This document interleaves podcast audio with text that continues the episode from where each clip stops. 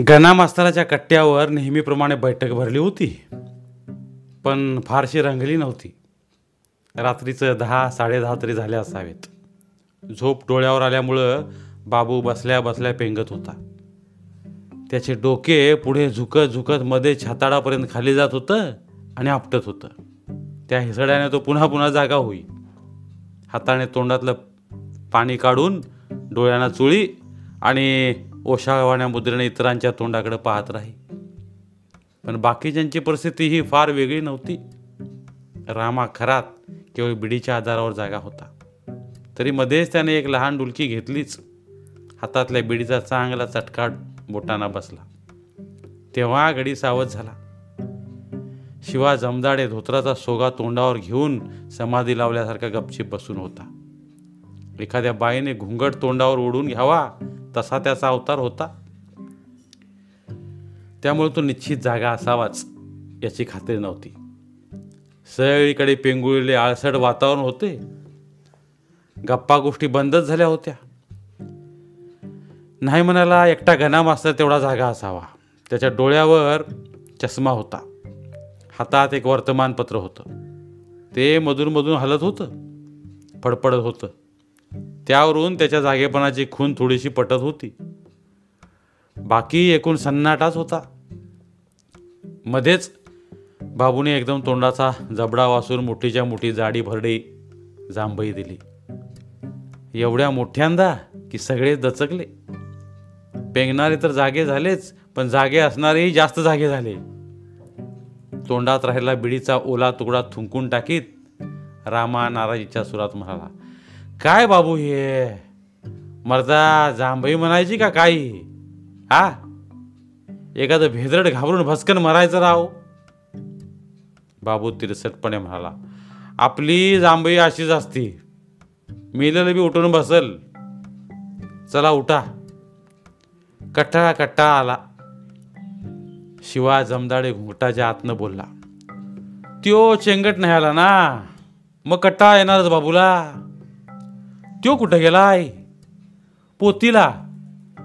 अजून चालू आहे संपली नाही एखाद्या घड्याकडं पाहावं तशी अंधारल्या आभाळाकडे रामानं नजर टाकली. मुंडी हलवली. आता संपली असेलच. गावातल्या विठोबाच्या देवळात रामायणाची पोथी चालू होती. कोणीतरी बुवा आले होते आणि त्यांनी रामायण लावले होते. गावातली मंडळी पोथी ऐकायला जमत होती. राम ना रावणाच्या लढाईपर्यंत पोथी आली होती. कट्ट्यावरच्या या मंडळींनीही देवळाकडे अधूनमधून हजेरी लावली होती. पण बुवाचे बोलणे तोंडातल्या तोंडातच फिरायचे. कित्येक वेळा ते नीट ऐकूही यायचे नाही. म्हणून या मंडळींचा उत्साह कमी झाला होता. बाबू पैलवानही पहिल्या पहिल्याने नियमितपणे रोज पोथीला जायचा.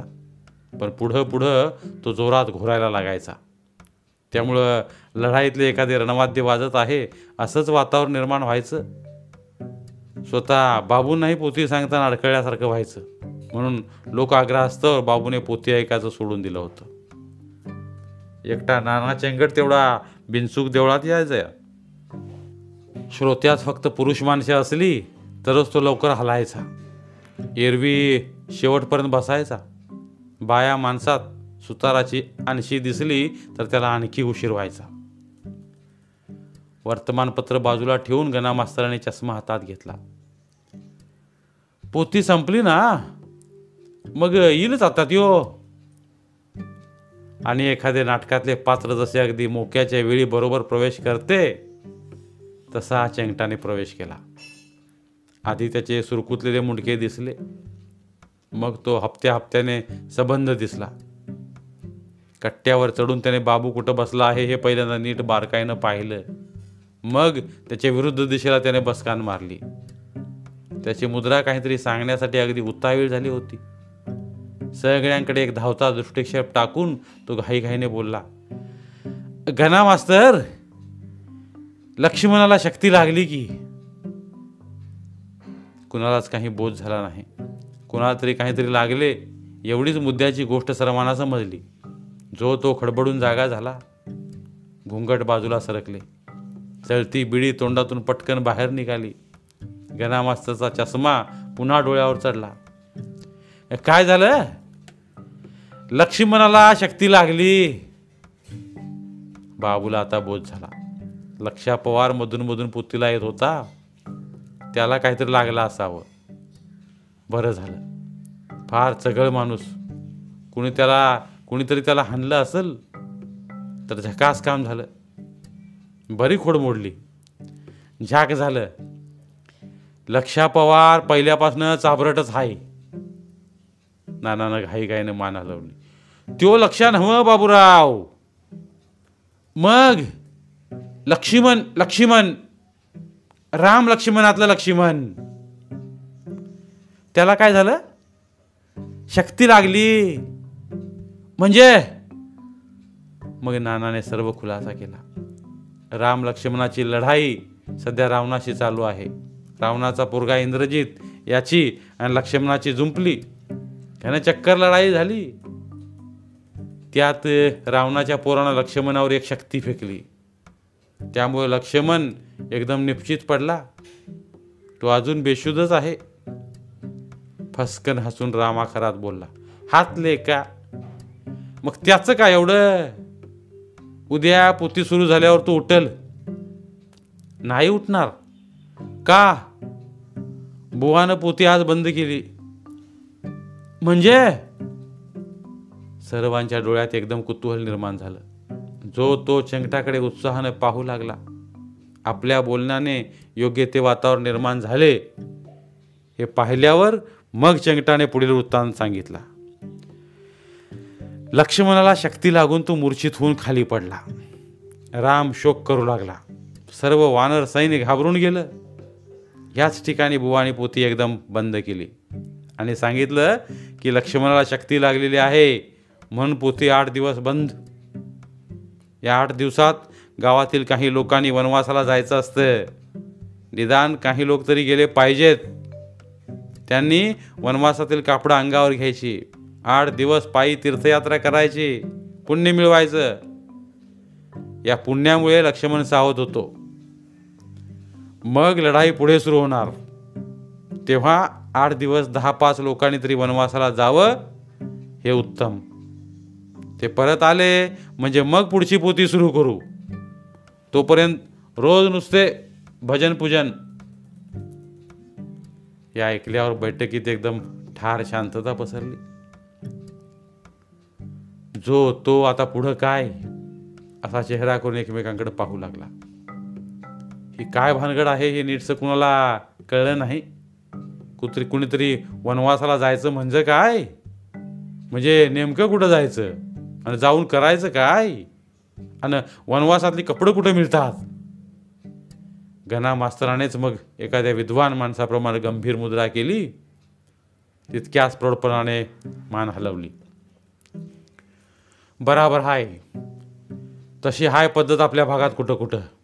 आपल्याकडं ही रामायणाची पोती फार वर्षात झाली नाही ना म्हणून ठाव नाही लोकांनी पण लक्ष्मीनाला शक्ती लागली की पोती बंद करतात मग काही लोकांनी वनवासात जायचं पुण्य करायचं आणि मग माघारी यायचं.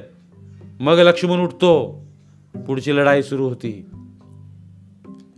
पण वनवासाला जायचं कसं? बाबूनं शंकेकर तोंडानं प्रश्न केला. का? कसं म्हणजे? पायी चालत जायचं. तसं नव्ह. मग? आपल्या भागात जंगल हाय कुठं? जेवढी झाडं झुडपं होती तिचे बी लोकांनी पार चुतडा केलाय. समज मारहाण करून टाकलंय. शेंगटाला एकदम काहीतरी आठवलं. सरकारी जंगलात जायचं. कुठं कुठं आहे म्हण सरकारी जंगल. या उत्तरावर बाबूने अशा काही नजरेनं चेंगटाकडं पाहिलं की तो जागच्या जागी डळमळलाच त्याची मुद्रा एकदम घाबरट झाली. असं म्हणत्यात हा कोणी कोणी? त्यानं खुलासा करण्याचा प्रयत्न केला. नक्की काय ठावं नाही. आपण तर बाबा काही जंगलात कधी गेलो नाही. मग गणा मास्तरांनी त्याच्या बोलण्याला पुष्टी दिली. सरकारचे फॉरेस्ट डिपार्टमेंट म्हणून एक खाते असते. गणा मास्तराचा चुलत भाऊ चुलत चुलत भाऊ फॉरेस्टात नोकरीला होता. त्या अर्थी सरकारी जंगले कुठे कुठे खात्रीने असणार असे त्याचे म्हणणे पडले. इतका वेळ बिडीचा धूर काढीत गप्प बसला रामा खरात बोलला. पण कोण जाणार इतक्या लांब वनवासाला? एक खालायचा नाही घरातनं. समदे बोंबल भिके. पण जायला तर पाहिजे. शिवा जमदाडे आता पुढं सरसावला. देवा धर्माचं काम आहे हे. नाही म्हणणे कारण नाना कोण कोण तयार झालं? नानाने आडवी मान हलवली. कोण जातय?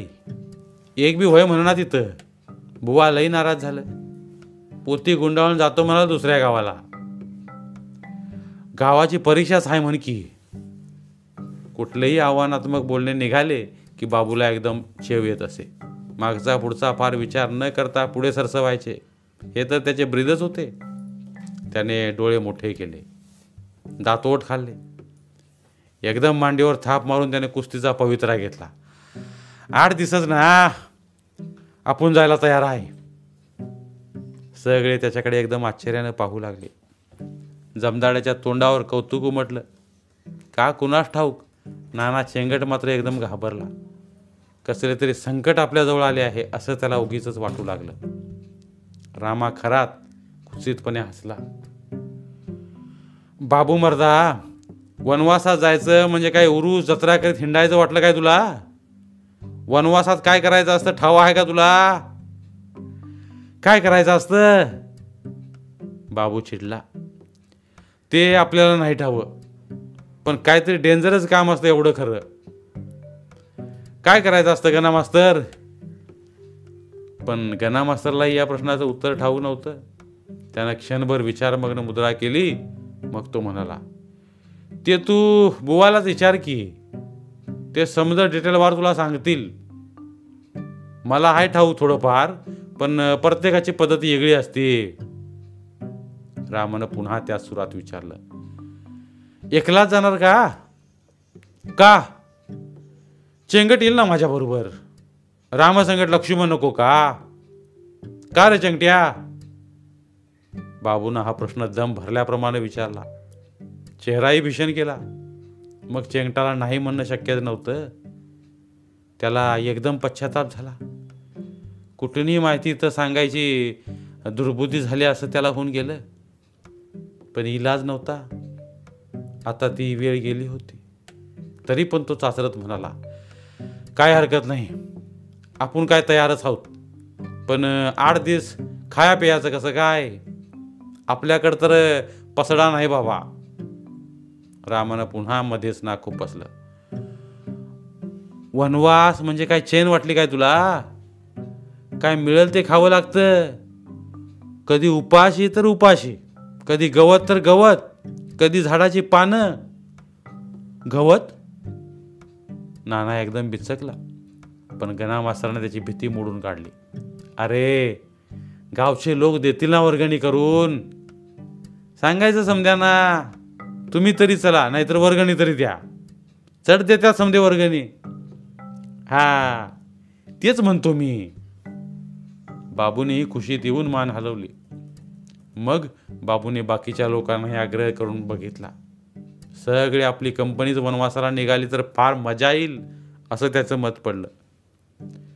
आठ दिवस पायी हिंडायचं गप्पाटप्पा करायच्या खायचं प्यायचं झालंच तर थोडे पुण्यही मिळवायचं आणि परत यायचं. काय हरकत आहे? हा हा म्हणता आठ दिवस निघून जातील. पण काही ना काही सबब सांगून प्रत्येकानं नकार दिला. घना मास्तराची अडचण खरीच होती. त्याची बायको थोडी आजारी होती. घर सोडून जाणं त्याला शक्यच नव्हतं. आठ दिवस पायी हिंडायचं म्हटल्यावर रामा खराताला एकदम आपला एक पाय थोडा मृगाळेला लागला. त्याची आठवण झाली. त्याने आपला मुरगळलेला पाय वर उचलून सर्वांना दाखविला सुद्धा. आणि त्यातून हळूच पाय काढला. जमदाडे नेहमी देवदेव करणारा पण त्याच्या घरी सासूरवाडीचे पाहुणे आले होते. ते अजून आठ दिवस तरी राहणार होतेच. येऊन जाऊन उरले बाबू आणि चेंगटच. चेंगटाला नेहमीप्रमाणे काही उद्योग नव्हताच बाबूचे सगळे कुटुंब माहेरी गेले होते. तोही एकटाच होता. तेव्हा उद्या बुवांना भेटून वनवासाची माहिती घ्यायची आणि दोघांनीही वनवासाला सुटायचं असं शेवटी पक्क ठरलं. दुसऱ्या दिवशी बुवाने त्यांच्या सगळ्या शंकांचे निरसन केले. केळी शेंगा यांचा फलाहार करता करता त्यांनी दोघांच्या धार्मिक स्वभावाची स्तुती केली. मग ते म्हणाले वनवास म्हणजे काय? तसा वनवास नव पायी हिंडायचं तीर्थयात्रा केल्यासारखी करायची. रस्त्यानं झाडं झुडपं लागतातच. घटकाभर झाडाखाली बसायचं म्हणजे झालं. नामस्मरण करायचं. भजन पूजन देवदर्शन करून परत जायचं. पण एक अट आहे. कसली? वनवासातला ड्रेस घालायची. ही नेहमीची कापडं नाही घालायची. वनवासातलं ड्रेसिंग कसलं असतं? आता वलकल नावाचं कापड मिळत नाही म्हणा पण तरट गोनपाट यांचा कपडा करून अंगभर घालायचा. वर पोत्याचीच कुंची करायची. म्हणजे उन्हातानाची पावसाची कटकट नाही. एकच पागोळ झगा करायचा म्हणजे झालं. गोनपाटाचा पागोळ झगा आणि तसलीच कुंची घालायची म्हटल्यावर बाबूचा वनवासाचा उत्साह एकदम कमी झाला. चेंगटाचाही चेहरा कसा नुसा झाला. पण आता माघार घेणं शक्यच नव्हतं. या गोनपाटाच्या ड्रेसमध्ये आपण कसे दिसू याची त्यांनी मनाशीच कल्पना करण्याचा प्रयत्न केला. त्या कल्पनेनंच त्यांना टाळक्यावर पाल पडल्यासारखं वाटलं. आणि हे बघा रात्री कुठंही गावात चार लोकात मुकाम ठोकायचा नाही. गावाबाहेर एखाद्या देवळात धर्मशाळेत राहायचं जितका एकांत असेल तितकं चांगलं. आणि भजन पूजनाचा दणकाव ठिकवायचा. आठ दिस देव देव करून परत यायचं. आलं लक्षात? दोघांनीही मान हलवली. बाबूने प्रथम हलवली आणि ती पाहून नानाने हलवली. बुवांच्या पायावर डोकं ठेवून त्याने बुवांचा निरोप घेतला. बाहेर पडल्यावर बाबू चेंगटाच्या घाबरट तोंडाकडे बघून हळूच म्हणाला तू अजिबात काळजी करू नकोस नाना. या गोनपाटाचा ड्रेस तसा काही वाईट नसतो. आतनं चांगली चालू कपडं घालायची. म्हणजे तोच काम अजिबात होणार नाही. आणि खाया पियाचं नानानं शंकेखोर मुद्रा केली. घरी तरी तुला खायला प्यायला नीट कुठं देते या तुझी भाऊजय? नाही ना? मग झालं तर. मी दिन लागल ते येळेला केळं आणि वनवासाला सीताफळं बनच हाय. मी रोज तुला सीताफळं देत जाईन. मग तर झालं? हे सीताफळाचे दिवसच नाही तसं सांगण्याचे नानाच्या अगदी तोंडावर आलं होतं. पण एकूण बाबूचा राग रंग पाहून त्याने तो बेत रद्द केला. तरी पण त्याने रडकुंडीला आल्यासारखी मुद्रा केली. पण आठ दिवस पायी चालावं लागलं मर्दा. आता मात्र बाबू खवळला. मग? रोज काय मोटारीतनं हिंडतूस काय लय नखरं करू नकस आणि पाय दुखायला लागलं तर? मी तुला खांद्यावर घेईन. मग तर झालं बाबूच्या खांद्यावर बसून प्रवास करायचा ही गोष्ट चेंगटाला फारच धोकादायक वाटली. एकतर बाबू नेहमी अस्वलासारखा झुलत झुलत चालत असे. त्यामुळं आपले वर किती हाल होतील हे सांगणं कठीण होतं. मग मात्र वनवासाचा पुरा अनुभव आपल्याला आल्याशिवाय राहणार नाही. शिवाय बाबूला एकदम राग आला तर तो केव्हा आपल्याला खाली फेकून देईल याचाही नेम नव्हता. त्यातून आपल्याला नेहमीप्रमाणे बड झालेला. मोठ्या गालावर लहान गाल. ते न सांभाळणं वर बसणं म्हणजे कसं तरच? त्यापेक्षा चालावं हेच उत्तम. पायाचे तुकडे पडले तरी हरकत नाही.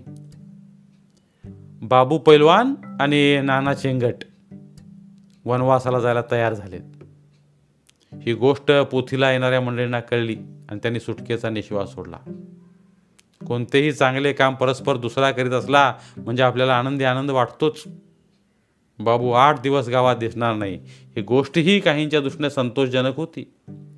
लोकांनी खुशीने वर्गणी मात्र दिली. कुणी गोनपाटाचे झगे तयार करून दिले कुणी कुंची करून दिली कुणी शिदोरी दिली. पोत्याचा रेनकोट आणि कुंची घातल्यावर हे दोघेही काही निराळे दिसू लागले. अंतराळातल्या कुठल्या तरी अज्ञात ठिकाणाहून हे दोन विचित्र प्राणी भूतलावर अवतरले असावेत. अशी एकूण त्यांची प्रतिक्रिया होती. पाया माणसेचं तोंडाला पदर लावून फिरी फिरी हसली. पोराने त्यांच्याभोवती एकच गर्दी केली. ही सगळी गर्दी गाव ओढ्यापर्यंत दोघांना पोचवायला आली. राम राम झाले. बाबूने एखाद्या विजयी वीराप्रमाणे मुद्रा धारण करून सर्वांचा निरोप घेतला. फक्त चेंगटाचीच मुद्रा पार उतरलेली होती. आपण आता बहुतेक जिवंत परत येणार नाही. याबद्दल बरीचशी खात्री पटल्यासारखी त्याची मुद्रा झाली होती. हळूहळू प्रवास सुरू झाला. गाव मागे पडले. दोघेही मार्गाला लागले. तसा पहिला दिवस उत्साहात पार पडला. एकतर उन्हे उतरली होती गार वारा वाहत होता. अंगात पहिला जोश होता. त्यामुळे रस्ता भराभर मागे पडला. नाही म्हणायला रस्त्यावरून जाणाऱ्या काही लोकांनी या मूर्तींकडं न्याहाळून पाहिलं. काहींनी त्यांना थांबून नाही नाही त्या चौकशा केल्या. त्याचा मात्र पुढं कंटाळा आला. कोण गाव? भोकरवाडी. कुठं रोजगार हमीवर चालला काय नाही. मग? वनवासाला. वनवासाला? म्हणजे? लक्ष्मणाला शक्ती लागली. कोण लक्ष्मण? रामायणातला लक्ष्मण. आणि शक्ती लागली म्हणजे? हागवण लागली. आता मात्र बाबू खवळला. एक दोघांना बाबूने नीट उत्तरे दिली पण हा नंबर वाढल्यावर पुढे मात्र तो वैतागला. आता जावा की भडव्यानं पुढं? असं तो ओरडल्यावर मग मात्र लोकांच्या चौकशा थांबल्या. त्यांना शक्ती लागल्यासारखी वाटली. कोण लक्ष्मण? या प्रश्नाला तुमचा बाप? हे उत्तर मिळाल्यावर मंडळी भराभर पांगली. नाना निषेधाचा सूर काढून बोलला. वनवासात असं बोलू नये. बाबूराव देवाचं नाव घ्यावं. बुवानी काय सांगितलंय? लोक तर कशा आहेत बघ की त्यांना कशाला रिकाम्या पराणी करायच्या चौकशा? आम्ही वनवासात जाऊ नाहीतर मसनात जाऊ. वाटेत काही किरकोळ देव लागले. तिथे दोघांनी हात जोडून नमस्कार केले. नाही म्हणाला कोणी कोणी त्यांच्या पायाही पडले. एका गावाजवळ घटकाभर दोघे पारावर टेकले. तेव्हा दोन दोन बाया बापड्याही त्यांच्या पाया पडल्या. त्यातल्या एक दोघी तर तरण्या ताट्या होत्या. यामुळे चेंगटाच्या पायाला भलत्याच गुदगुल्या झाल्या. इथं मुक्काम करायचा का असेही त्याने बाबूला विचारून पाहिले. पण रात्र व्हायच्या आत आणखी पुढे जायचे असे बाबूने ठामपणे सांगितल्यामुळे त्याचा निरुपाय झाला. चालता चालता अंधार पडला. जिकडे तिकडे अगदी काय कुट्ट झाले? रस्त्याच्या एका बाजूला जुनाट देवळासारखे काहीतरी दिसले तेव्हा बाबू म्हणाला रातच्याला इथंच मुक्काम करू. सकाळी पुढं सुटायचं. आणि जेवण खान इथंच करू. बाटली आहे ना पाण्याची? काढ बाहेर. मी कंदील लावतो. बरोबर घेतल्या पिशवीतून बाबूने कंदील काढला. नानाने बाटली काढली. दोघांनीही देवळाच्या कट्ट्यावरच बसकन मारली. कुठला देव होता कोण जाणे? दोघांनीही अंधारातच हात जोडून टाकले. मग शिदोरी सोडली. पण कंदील ही वनवासालाच गेला होता की काय कोण जाणं? तो काही नीट लागे ना शेवटी दोघांनीही अंधारात तुकडे मोडले. तेवढ्यात कुठल्याशा वस्तीवरनं तीन चार कुत्री भोभो करीत उड्या मारीत तिथे येऊन पोचली. आणि दोघांच्याही अंगावर धावून आली. पहिल्यांदा नुसते हाड हाड करून वेळ मारून न्यायची बाबूनं धडपड केली. पण कुत्री ऐकनात त्याने भुंकून भुंकून एकच कालवा केला. एका कुत्र्याने तेवढ्या चेंगटाची तंगडी पकडली आणि तिचा लचका तोडण्याचा प्रयत्न केला. सुदैवाने पायाजवळचे जाड गोंडपाटच त्याच्या तोंडात सापडले आणि चेंगट थोडक्यात बचावला पण कुत्र्यांचे भुंकणे काही थांबना. एवढ्यात लांबून दोन तीन कंदील दान तरी हलत त्यांच्या दिशेने येताना दिसले. मग मात्र चेंगटाच्या काळजाने ठाव सोडला. ही भूताटकी तर नाही? वनवासात भूते किती असतील ही गोष्ट आपल्या ध्यानात कशी आली नाही? बघता बघता अधांतरी हलणारे कंदील जवळ आले. प्रत्येक कंदिलाबरोबर काट्या हातात घेतलेली दोन तीन काळी कुठं दांडगी माणसं त्यांच्याच रोखाने आली. सर्वांनी त्यांना एकदम वेडाच घातला. नकळत बाबू आणि चेंगट एकदम उभेच राहिले. चेंगट तर पार भेदरून गेला. त्याचे दोन्ही पाय लटपटलेच. एका दांडगटाने भरड्या आवाजात विचारले कोण रे तुम्ही? हिथं कशा पायी बसलाय ल ल- लक्ष्मणाला शक्ती लागली. चेंगटाने खुलासा करण्यासाठी तोंड उघडले. बरं मग. दुसरा गुरगुरला म्हणून आम्ही वनवासाला निघालोय. बघा कसं येड्याचं सोंग येत्यात. तिसरा बोलला पाटील सोडू नका ह्यासनी. अशी सोंग घ्यायची आणि दरोडा घालायचं. या महिन्यात चार दरोडं पडल्यात आपल्या भागात. बाबूला चीड आली हे आम्ही काय दरोडेखोर वाटलं काय तुम्हाला? मग कोण पोलीस आहेसा का? बाबू पैलवान म्हणतात मला भोकरवाडीचा. आणि शो काळी पैलवान कोण? नाना चेंगट गोंडपाट घालून इथं कशाबाई बसलाय? वनवासाला निघालोय. बघा. लागलं पुन्हा येड्याचं स्वांग भाग बोलायला. हाना हाना. असं बोलून एकानं काठी उगारलीच. बाकीचेही अंगावर धावून आले. मग मात्र बाबूने हातापाया पडून त्यांची कशीबशी समजूत घातली. दरम्यान शेंगटाला काठीचं चार दोन तडाखं बसलंच. पण हे दरोडेकर नाहीत एवढी त्याची खात्री पटली. सकाळी इथं दिसला तर बघा असा दम भरून सगळा घोळका निघून गेला. त्यांच्या पाठोपाठ ती धनगरी कुत्रीही गेली. पुन्हा सगळे सामसूम झाले. भोवताली पुन्हा गडद काळोख पसरला. या गडबडीत आणलेल्या शिदोरीचा पार तुतडा झाला होता. पाण्याची बाटलीही करंडून सांडली होती. शेंगटाने मोठ्या संकटातून सुटका झाल्याप्रमाणे सुस्कारा सोडला. झोपा आता महाराज. आणि फाट माशी उठायच्या आत हालायचं बघा. नाहीतर एक हाड राहत नाही आपलं जागेवर. आईला वनवासात हे राखूसच भेटलं आपल्याला. असं म्हणून बाबू बराच वेळ गप्प बसला. मग एका बाजूला करंडला. त्याने डोळे मिटले. थोड्या वेळाने तो नेहमीप्रमाणे घोरू लागला. चेंगटाला मात्र बराच वेळ झोप लागली नाही. पुढं लागली तरी त्याला वेडी वाकडी स्वप्न पडत होती. मधून मधून तो दचकून जागा होत होता. थोडे फटफटले तसे दोघेही लगबगीनं उठले. सकाळचे अनेक उरकून पुन्हा गुपचूप मार्गाला लागले. चांगले उजाडल्यानंतर त्यांना जरा बरं वाटलं.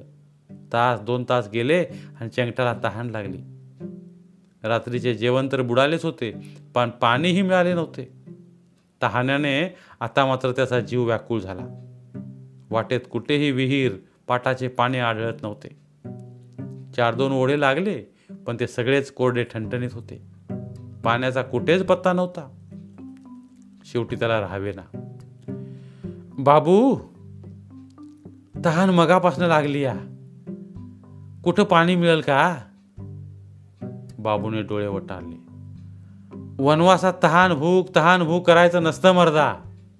मग? नुसतं चालत राहायचं. पण ताण लई लागली या. तुका गिळायच्या आतल्या आत पण हे सांगत असतानाच आपल्याला पण बरीच तहान लागली आहे हे बाबूच्या ध्यानात आलं. मग नरमाईचा सूर काढून तो पुढं म्हणाला आता तू म्हणतोस तर बघूया कुठं हिरबीर वस्ती कुठं दिसते का? चल थोड्या वेळाने राम रानात एक जुनाट घर दिसलं. कुठून तरी धूर बाहेर येत होता. बाबूने चेंगटाळा ते बोटाने दाखवले. धूर आहे म्हणजे हाय कुणीतरी घरात. चल तिकडं. आणि बाटली काढ बाहेर. पाणी पिऊन बाटली भरून घेऊ. चेंगटाने बाटली बाहेर काढून हातात घेतली. दोघेही रानात शिरले. सकाळची आठ नऊची वेळ असेल. अजून रस्त्यावर फारशी रहदारी नव्हती. आसपास अगदी सामसूम होतं. खास खळगे काटे कुटे पार करीत रान तुडवीत दोघंही घराजवळ पोचले. बाबूने लांबूनच जोरात हळी दिली. अरे कोणी हाय का घरात? त्याबरोबर एकदमच चमत्कारच झाला. तीन चार माणसे एकदम घराच्या बाहेर पडली. गोनपाटातल्या या दोन मूर्ती त्यांना क्षणभर पाहिल्या. आणि एकदम वाट फिटल तिकडं धूम ठोकली. बाबांना अरे अरे म्हणेपर्यंत दोन मिनिटात ती दिशेनाशी झाली. बाबूला आश्चर्य वाटलं. आईला माणसं आहेत का कणस? असं म्हणून बाबू तरा तरा पुढे गेला.